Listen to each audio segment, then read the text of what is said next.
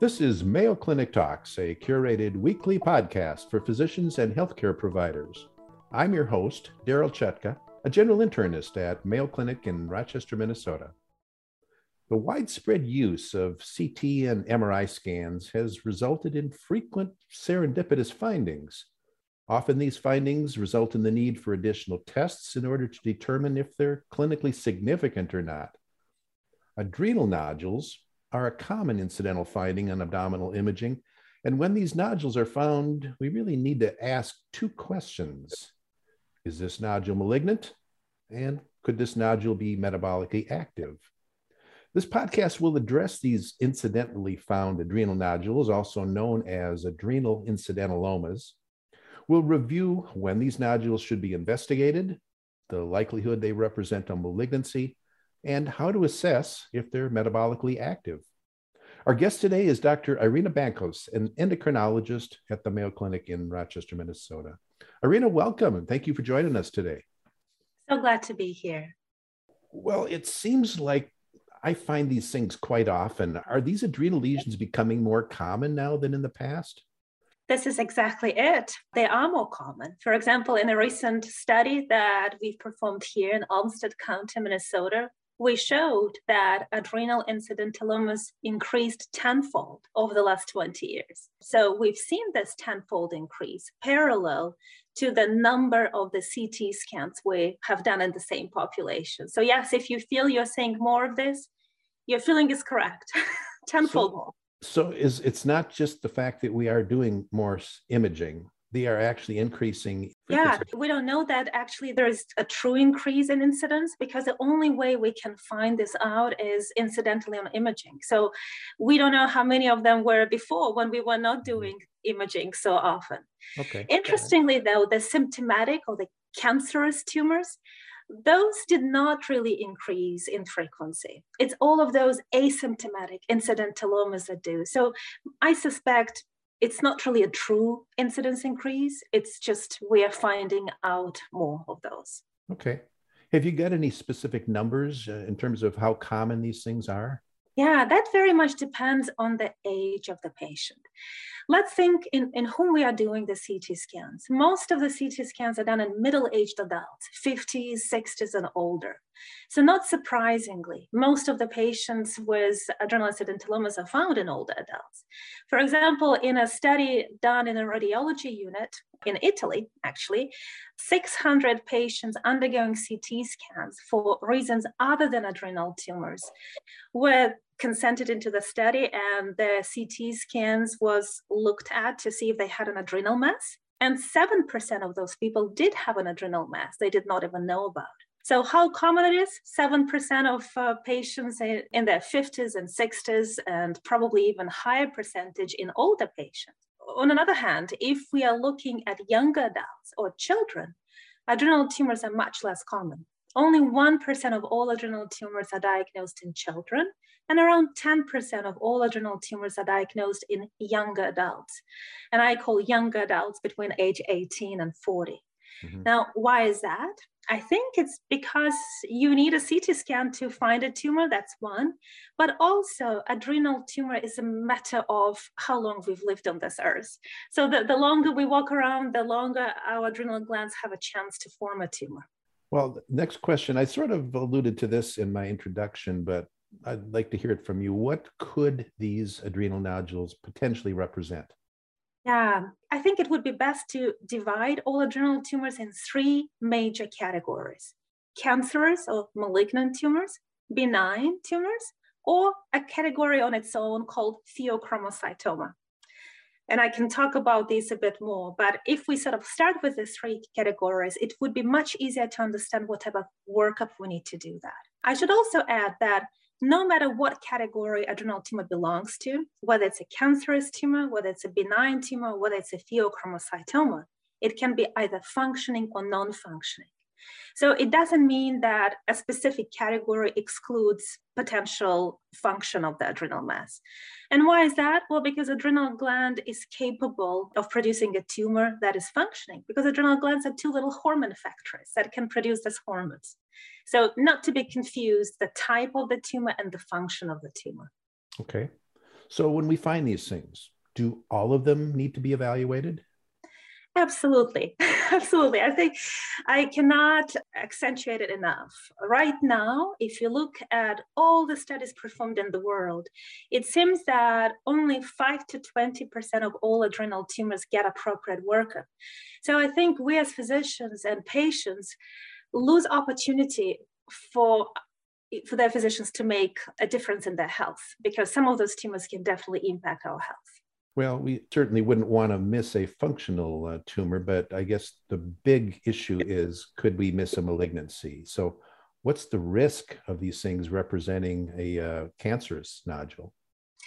Yeah, again, depends on sort of what setting you're looking at it. But overall risk is around 8 to 9%. So if we look at all the adrenal masses diagnosed, around 8 to 9% of these would be cancerous. Now, whether you look in oncology clinics or endocrine clinics or primary care clinics, that percentage uh, changes a bit. For example, in the endocrine clinic, most of the malignancies we see is adrenocortical carcinomas and less so metastasis, which is cancerous adrenal masses traveling from somewhere else. On the other hand, if we look at oncology clinics, most of the malignant adrenal masses would be metastasis and a patient was known cancer elsewhere our imaging studies, especially MRI, is becoming so sensitive, and we're now picking up lesions that are, you know, millimeters in size. Does the size of these nodules have anything to do with the potential malignancy Yes. Um, so, and this is actually the most important predictor of malignancy, but not a very accurate one. So, it's definitely available to us to look at the size, whether it's a CT scan, MRI, or a PET scan. And the larger the adrenal mass is, the more likely it is to be cancerous. Nevertheless, it's important to know that if we look at all incidentally discovered adrenal tumors above a certain cutoff, let's just say above four centimeters, half of them would actually be benign. Half of them will not be benign tumors. It would be either cancerous tumor or pheochromocytoma. So certainly it's a bigger percentage than I've mentioned 8% for all comers with adrenal tumors. So yeah, size is one of the characteristics that help us predict a cancerous tumor. But the most accurate one actually is not size. It's another characteristic on imaging study that we use, and it is called Hounsfield units, or in, in another way, it's a density of the tumor. This can be calculated only on non-contrast CT scan. And because this Hounsfield unit measurements or non-contrast CT is so accurate uh, to exclude malignancy or pheochromocytoma, it's actually recommended by several guidelines to be the first step in evaluating an adrenal mass. And why am I saying it's very accurate? Well, because if you look at adrenal mass and measure the Hounsfield units and that measurement is under 10, then the risk for this mass to be cancer or pheochromocytoma is zero. It's just a 0% chance that that would be a bad adrenal mass. If the Hounsfield units is above 10, let's say between 10 and 20, that risk becomes a bit higher, 1% to 2%, but still very low. And if we look at the adrenal tumors with Hounsfield units above 20, that's when we really have to engage other things that may help us determining the risk of malignancy because the risk of malignancy in those cases is more like 10 to 20%. So we talked about size. The larger the adrenal mass, the more likely it is malignant, but it's not very accurate. We talked about Hounsfield unit measurements on unenhanced CT scan, and that one can absolutely exclude malignancy in 60 to 70% of all adrenal tumors because if it's under 10, we can say that with great certainty. And then we, of course, have some other things that help us. Those um, may be available only in minority of patients. So it's usually not available to sort of like the first test that we do. So in the evaluation of potential malignancy, it's really the CT scan that gives us the most information. Non-contrast CT scan, absolutely. Is that all that's needed? Do you ever need to biopsy these things? a minority of adrenal tumors may need biopsy. So let me discuss potential situations that biopsy may be needed. So first of all, we definitely do not want to biopsy any functioning lesion. We have not discussed about function yet, but if we have a functioning lesion, we already know what this is. So we absolutely do not need biopsy. The second thing, we do not need to biopsy any lesion, which is very unlikely to be malignant. So it means that any lesion with Hounsfield units under 10, and I would argue even Hounsfield units under 20 because of such a low risk of malignancy, does not need to be biopsied, even if that person has some sort of other cancer. Let's say breast cancer with an adrenal mass. If that adrenal mass has Hounsfield units of five, it just cannot be the breast cancer metastasis. So there is no reason to biopsy it. So that leaves us very few tumors that are non functioning and that look indeterminate. So we may have actually other things that help us in this situation. For example, let's say I have a person with a three centimeter adrenal mass and Hounsfield unit is 27, so sort of indeterminate lesion. Maybe that person had a CT scan or MRI previously. So I definitely would want to look at that imaging that was done maybe six months ago, one year ago, or five years ago, and see whether the adrenal mass was present. If the adrenal mass was present and did not grow at all, that is extremely reassuring that we are not dealing with a cancerous lesion. Of course, if we do not have the imaging, we may consider biopsy, but most of the time we reserve biopsy for someone who is very likely to have an adrenal metastasis, because it's in that situation that a biopsy would bring some value. Most of the times when we are dealing with an indeterminate lesion, but no particular risk factors for that person to have a malignant adrenal mass, we may decide to monitor. We may decide to repeat imaging and to evaluate for tumor growth. So, to summarize, biopsy has a role, but I would say probably in less than 1% of all adrenal tumors. And re-imaging is primarily to assess its malignant potential. Is that correct? That's right. And that's important to underline because even benign tumors may grow very slowly, but may grow. But if we already determined that the tumor is benign, there is absolutely no need to monitor that lesion. It's only for those adrenal masses that look indeterminate, but not suspicious enough for us to remove it right away. And how often should we re-image and how long does re-imaging need to be done? I would say in most situations only once. And how often it depends on your suspicion level anywhere between three months after initial study if your suspicion is high up to 12 months after initial study when you really think you're dealing with a benign lesion which is just you know is indeterminate all right well we talked a little bit about the potential malignant nodules, let's talk more about the functioning nodules. What's the risk of these lesions representing a hormone secreting tumor? Yeah, and much more common than the risk to be a cancer. So, around 50% of all adrenal nodules are functioning. I think it's important to distinguish between overt function, someone who, uh, who presents, you know, and we already see multiple features of hormone excess on the physical exam. Those patients are rare. Most of the functioning adrenal tumors present with very few symptoms, at least not the ones that are quite detectable on physical exam we call those mild disease. Previously, it was called subclinical, but we now know it's not really subclinical. So overall, 50% of all adrenal nodules are functioning, and the majority of these functioning tumors produce cortisol, varying degrees of cortisol. So let's say we evaluate a nodule and we determine that it's of low malignancy potential, it's non-functional. Do these nodules have the potential to later become functioning?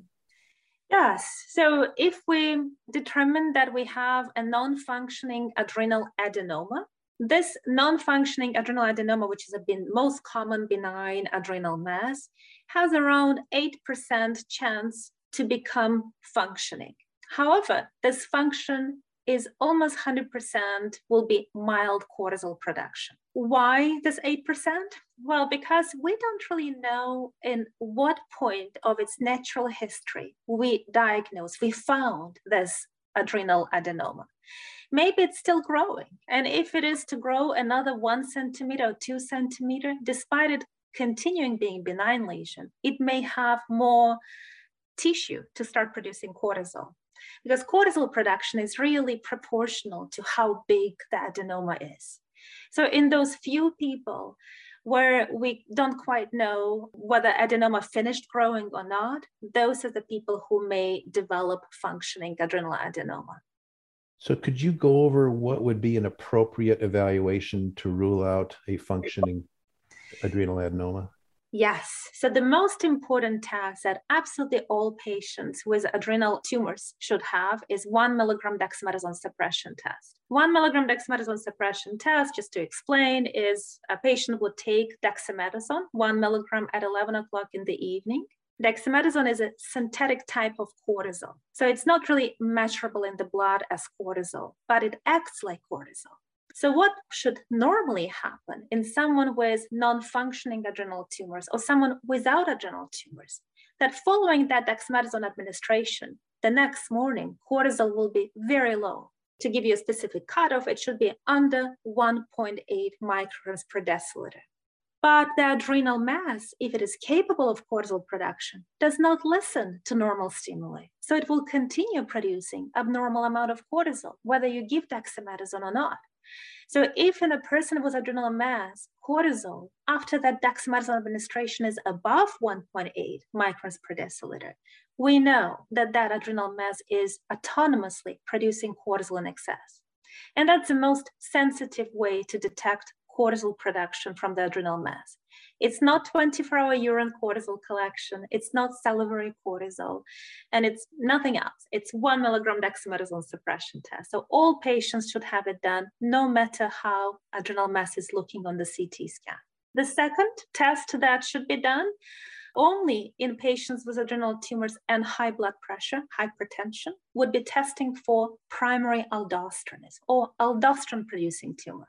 That's actually extremely common and very much under-recognized cause of secondary hypertension. Because of aldosterone excess coming from that adrenal mass, patients will have low extremity edema, hypertension, and a third of those patients may have hypokalemia, low potassium. So certainly much more common than Cushing syndrome or other hormonal problems and should be looked at. If a patient does not have hypertension, we do not have to test for primary aldosterone. And finally, the third hormone we should test for is for potential of pheochromocytoma or adrenaline producing tumor. Those patients do present with incidental adrenal tumors, so we don't really need to select patients based on presence of symptoms because of that adrenaline overproduction. But one thing that can exclude pheochromocytoma is Hounsfield units under 10. So if you have that imaging to review and you already know that that adrenal mass has Hounsfield units under 10, you do not need to test for pheochromocytoma. Unfortunately, most of the times it's not available, at least not in someone who just initially was diagnosed with adrenal mass, because most of the CT scans we're doing are contrast enhanced. And this is why I think it's easier to remember that workup for pheochromocytoma with plasma metanephrines or urine metanephrines should be done in everyone. So to summarize, dexamethasone suppression test to exclude cortisol production, aldosterone and renin plasma activity to exclude, exclude primary aldosteronism, and plasma or urine metanephrines to exclude pheochromocytomas. So it sounds like the evaluation, both for malignancy potential and functioning nodules, is pretty straightforward. I would think it could be done by primary care provider. Is that is that right? Absolutely. And only if it's abnormal, I know we would love to see those people in endocrinology. Mm-hmm. So, which patient should we be referring to an endocrinologist? Yeah, that's a great question. Anyone with indeterminate adrenal mass or Hounsfield units above 10, or anyone with abnormal testing for hormonal excess let's say one milligram dexamethasone suppression test is above 1.8, or aldosterone and renin are suggestive of primary aldosteronism, or metanephrines are elevated. Okay. What, how do we manage patients with the functioning nodule? What, what needs to be done? Most of the time, adrenalectomy is it's the mainstay of therapy. If you have a functioning benign or malignant adrenal mass, we are trying our best to remove it.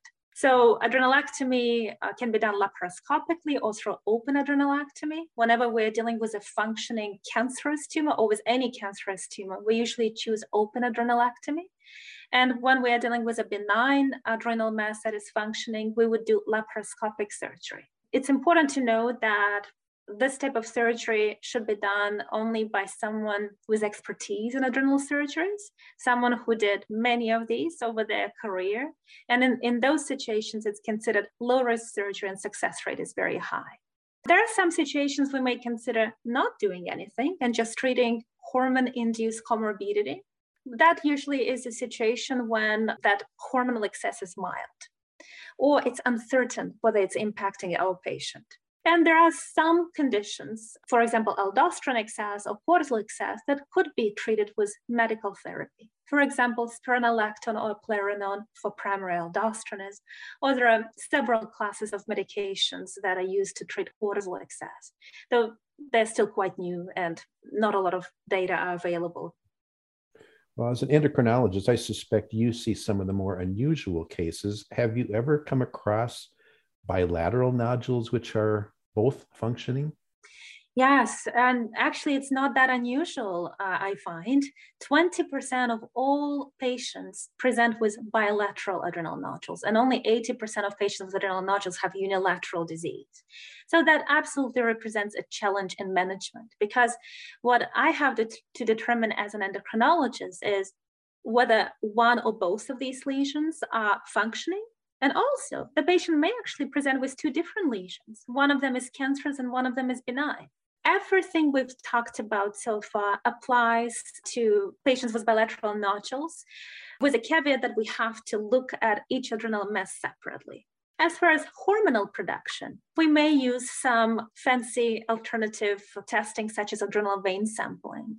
And that is uh, pretty unique. And only a few centers in the United States and in the world do that. But we can actually sample the right adrenal vein and the left adrenal vein and see where the hormones originate from. We would do that if we are considering surgical treatment for one of that side.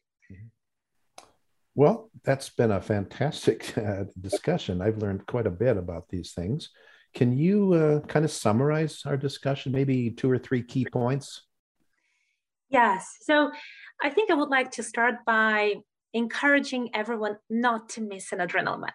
so I think every adrenal mass deserves workup at least once to determine whether it's cancerous or if it's pheochromocytoma or if it's benign. And the second thing, to determine whether it's functioning or not. There is some simple workup that can be done for both. For the first one, look at non-contrast CT scan and measure Hounsfield units, or talk to your radiologist and ask about Hounsfield units. And for the second, to determine whether it's functioning or not, to remember those three tests. One milligram dexamethasone suppression test, aldosterone and renin plasma activity, and plasma metanephrines. And we in endocrinology are always happy to help. Well, we've been discussing adrenal incidentalomas with Dr. Irina Bancos, an endocrinologist at the Mayo Clinic. Irina, thank you so much for sharing your knowledge with us today. It's been a pleasure. Thank you. You can now listen to over 100 different medical topics developed for primary care providers on Mayo Clinic Talks podcasts. Find them at ce.mayo.edu or your favorite podcasting app. If you've enjoyed Mayo Clinic Talks podcasts, please follow us Stay healthy and see you next week.